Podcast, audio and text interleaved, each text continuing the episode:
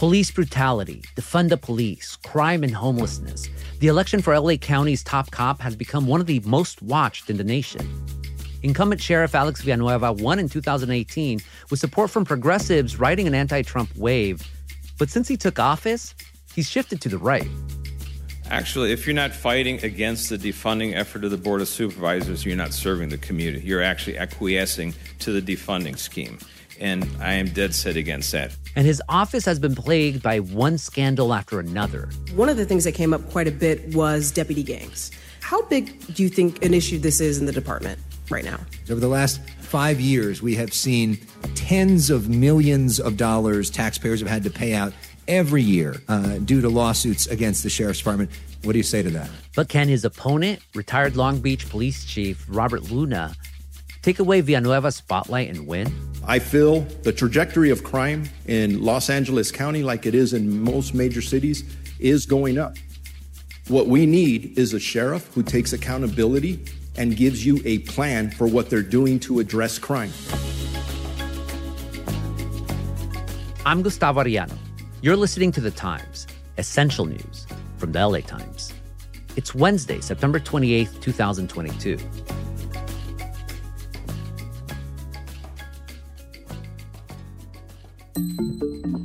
Today, as part of our coverage of the 2022 midterm elections, what LA County's sheriff race says about our country's evolving relationship to the people who are supposed to serve and protect us. Alene Tchekmedyian covers the Los Angeles County Sheriff's Department. Alene, welcome to the Times. Thanks so much for having me here.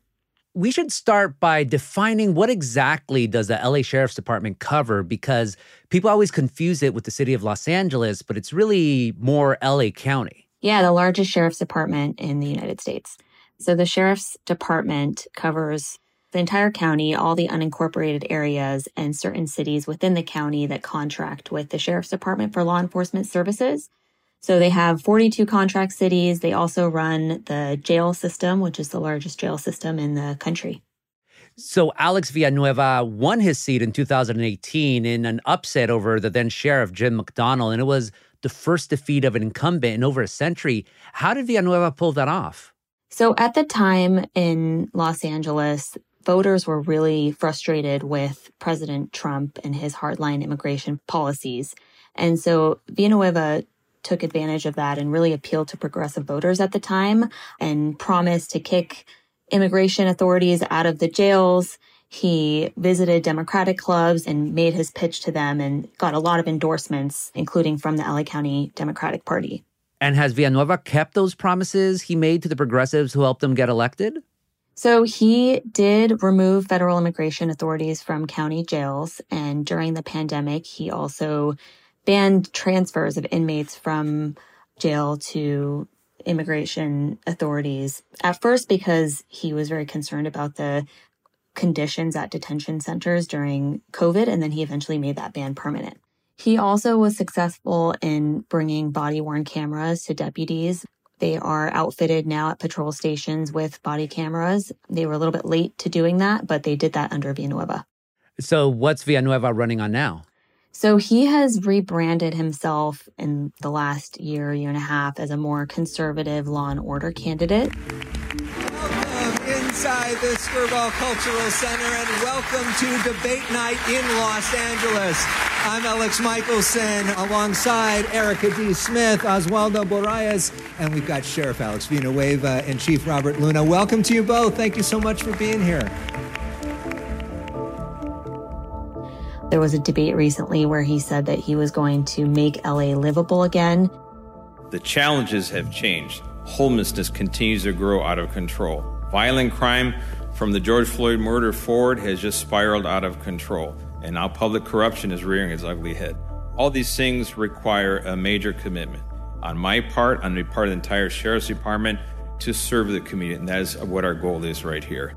He's really trying to say that he is the one that can solve the homeless crisis and rising crime. You have a district attorney that was not prosecuting crime his special orders are directly leaving dangerous people on the street. That revolving door is prejudicing everyone. And on top of that, the defunding effort from the Board of Supervisors means I have less personnel. And he's railing sort of against the woke left policies that he has blamed for making these problems explode in LA the last couple years.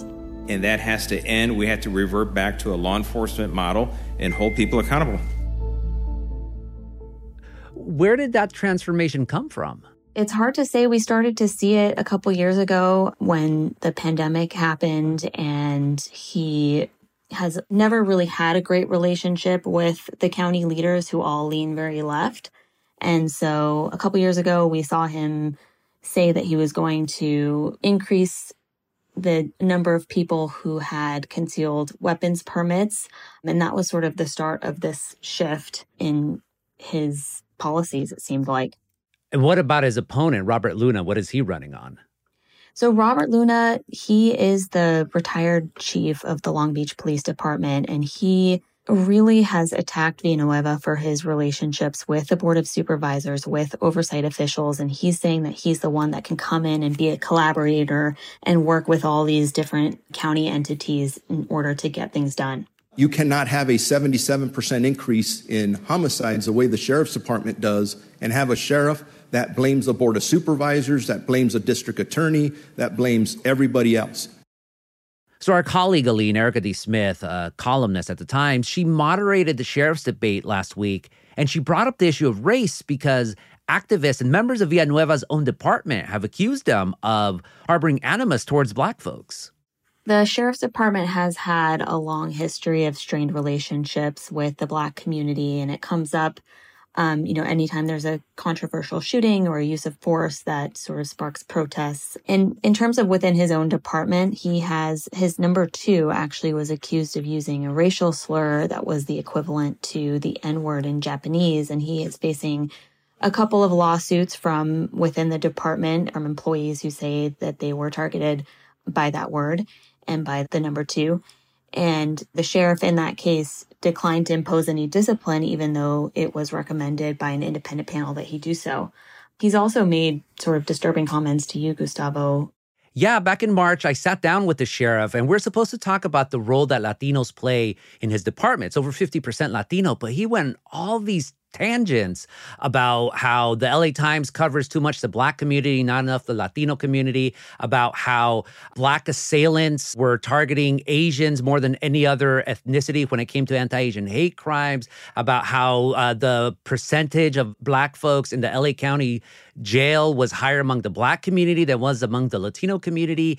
And that came back to hurt him. Black voters have been insinuating that he's anti black, and even members of his own department had a meeting with him and said, hey, we're really concerned about uh, the comments that you made to the Los Angeles Times when it came to the black community. How should black voters respond to some of the comments you've made recently? Black voters need to respond because our department is a model of inclusiveness. As sheriff, my first month in office, I promoted uh, African American female to the rank of division chief. I have four of the 12 are African American. I have 698 sworn employees who are African American. And so the most recent polls show that black voters support Villanueva the least of any ethnic group, with Latinos supporting him the most. So, Alene, I saw like a strategy where he was trying to portray Luna as anti black, but then also at the same time try to portray him as not very Latino. And that was a really telling strategy. He's obviously trying to shore up his support with both of those constituencies for his reelection. Right. It was interesting. We saw him sort of dodge questions about his own record on these issues and instead attack Luna on the same things. How should black voters interpret those comments? Well, actually, I think the better question is how does people interpret the Wren family tree?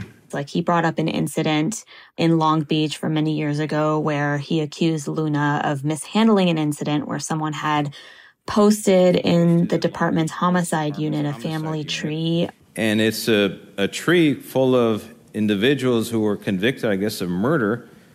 And they're all white faces, and the last face at the bottom, hanging on a noose, is a black man. He had said that Luna mishandled this, and then Luna responded and said that he actually appropriately reported the incident this is documented in the Long Beach Police Department. I was a police sergeant at that time working for a deputy chief of investigations. Uh, a very good detective brought it to my attention, and immediately I turned it over to my deputy chief, and we turned it into an administrative investigation. But then Villanueva retorted that the person that complained about the incident faced retaliation. So there was a lot of back and forth there. And at one point during the debate, he even answered a question in Spanish. En todas estaciones de, de sheriff a través del condado, con menos, menos policías, más pillos, como dicen. Y esa es la razón que tenemos eso. Yeah, that was weird because his Spanish was a, like a really technical Spanish, but his accent made him sound like I don't know, really robotic. But everyone's like, "Why are you talking in Spanish?" Uh, you know. For the white boy here, what what just happened?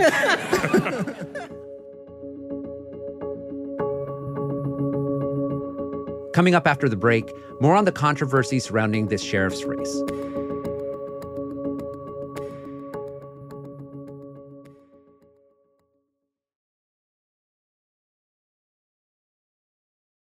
Alene, almost from the start of Sheriff Villanueva's term, there's been scandals that yourself and some of our colleagues at the Los Angeles Times has reported on. The most recent one involved dozens of Villanueva's campaign donors and permits that they were granted to carry weapons in public. What'd you find?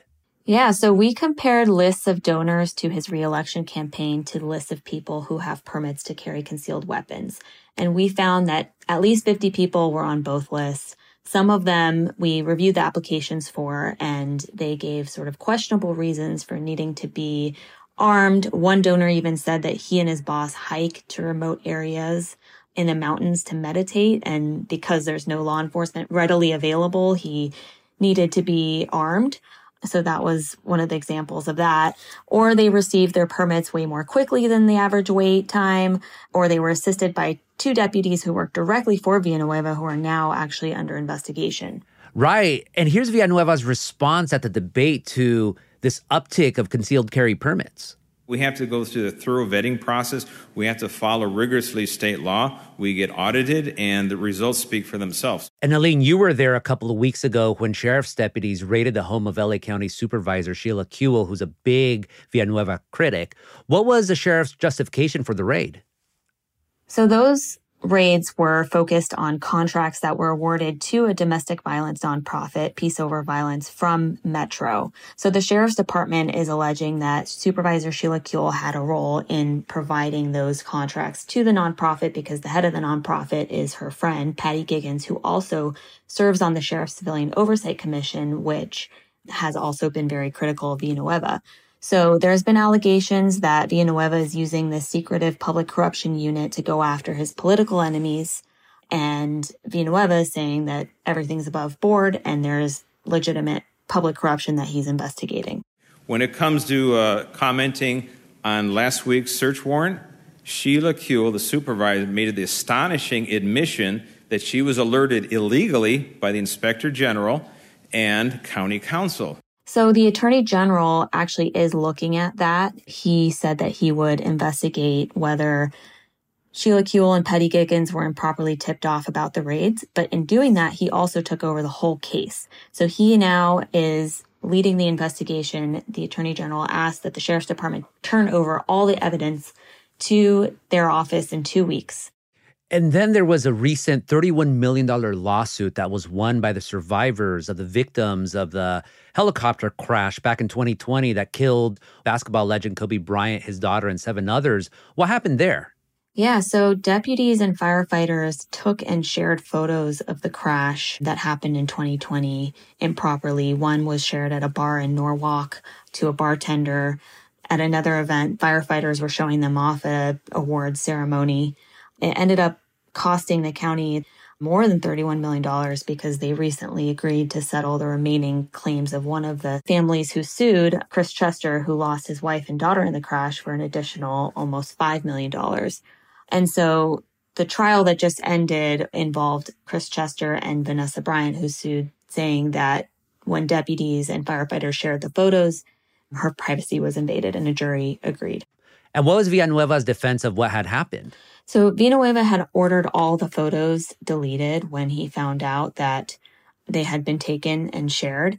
But the problem was they didn't really do a proper investigation. No one really did a forensic look at the photos, so it was impossible to know how far the photos spread. But Villanueva's whole argument was that in doing that so quickly, he prevented the photos from ever seeing the light of day. And the photos, as far as we know, have never been published online or on social media or been seen by the families who lost loved ones. And then locally, one of the biggest scandals in the Los Angeles Sheriff's Department, one that predates uh, Villanueva, is this issue of groups of deputies who have names like bandidos, Vikings, executioners, that many people call gangs, but Villanueva insists aren't gangs. So, what have both Villanueva and Luna said about these deputy gangs?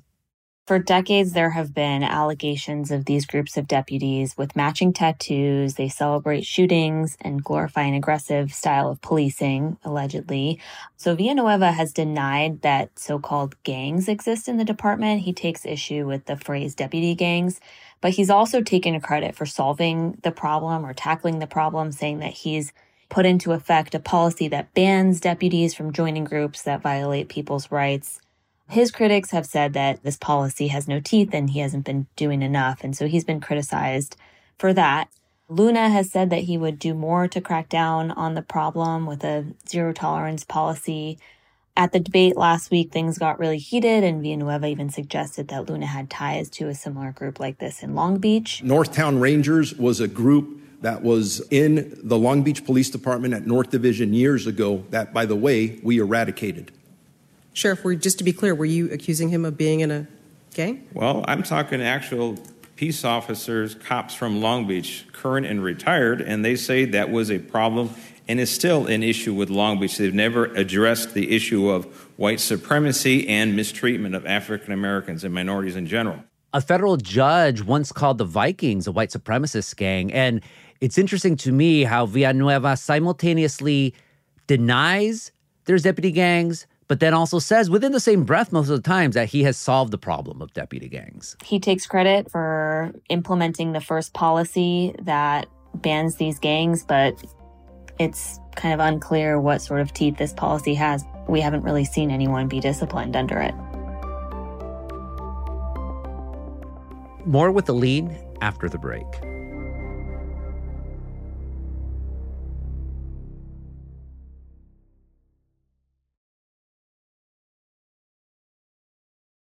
Alene, there's so much attention paid to Sheriff Villanueva that people sometimes forget he has an opponent, Robert Luna. And you mentioned a bit about what Luna's campaigning on, basically not being as alienating as Villanueva. But what's his background? Yeah, so Robert Luna is way less known. He spent his whole career at the Long Beach Police Department, where he held every rank, including most recently the chief of police. He recently retired. He was born and spent some of his childhood in East LA growing up in East LA, and I say growing up because I was born there, during the Chicano moratorium and the anti Vietnam protest, as a five and six year old, when you see deputies using force on people with batons, I don't know about any of you in the crowd, I never forgot that. Voters don't know a ton about him, so his biggest challenge will be getting his name out there. Was he involved in any controversies in Long Beach? There were a couple controversies under his watch. There was the use of a text messaging application that officers were using that automatically deleted messages and then in doing so weren't provided to the defense in criminal cases. So that was a controversy.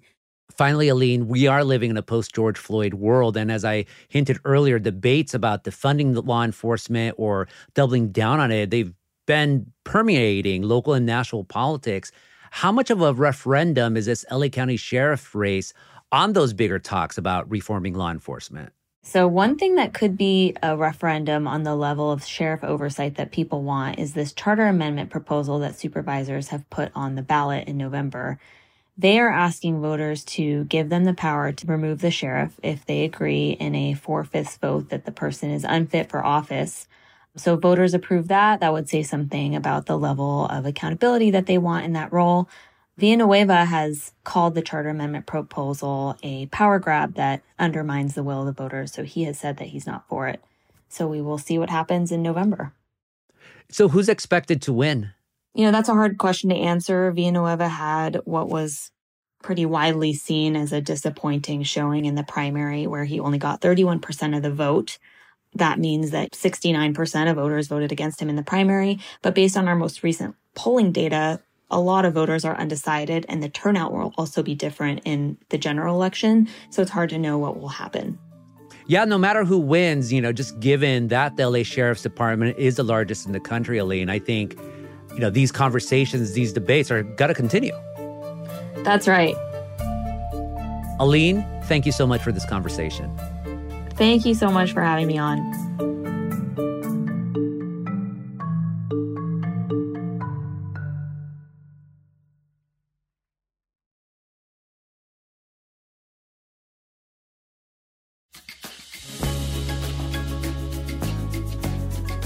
And that's it for this episode of The Times, essential news from the LA Times.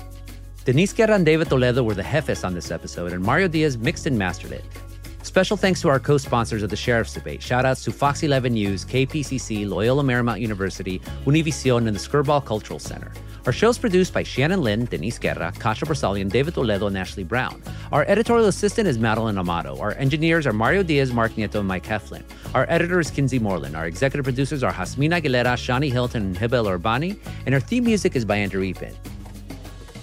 By the way, we're building a communal audio altar for Dia de los Muertos this year, and we'd love to hear your story. Call 619 800 0717 and leave us a voicemail with your own ofrendas. Tell us who you are, where you live, and then give us a memory of your lost loved one. We plan to air an episode with those memories closer to Day of the Dead.